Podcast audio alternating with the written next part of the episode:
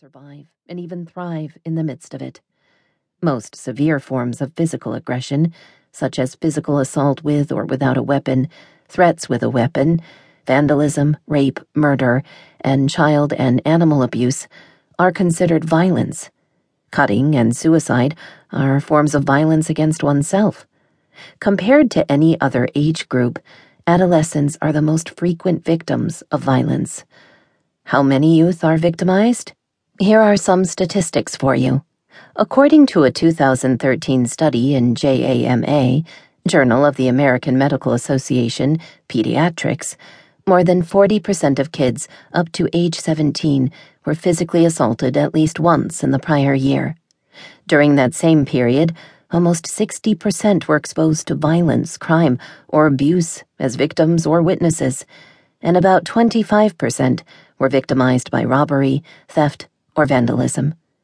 In 2013, almost 600,000 young people up to age 24 were treated for physical assault injuries, and more than 200,000 of these people were younger than 18.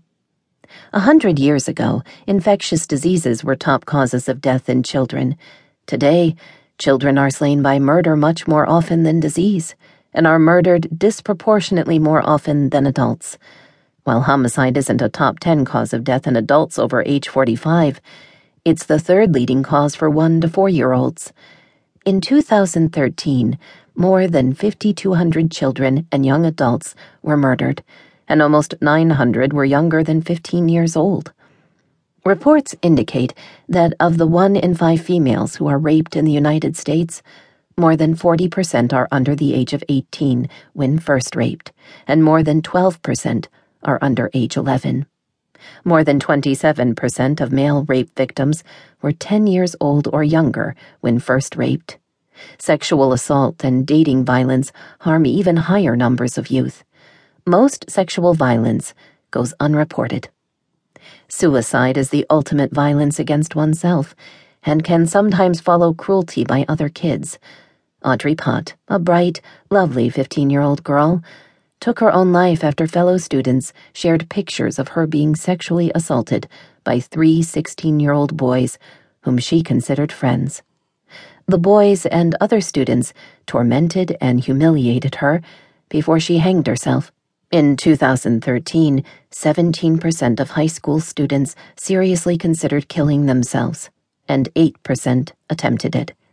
More than 5,200 teens and young adults died by suicide that year will provide preventive measures against suicide, as well as sexual assault, rape, social media perils, and bullying. Deplorably, millions of children begin their lives as victims of domestic violence, abuse, and neglect at home.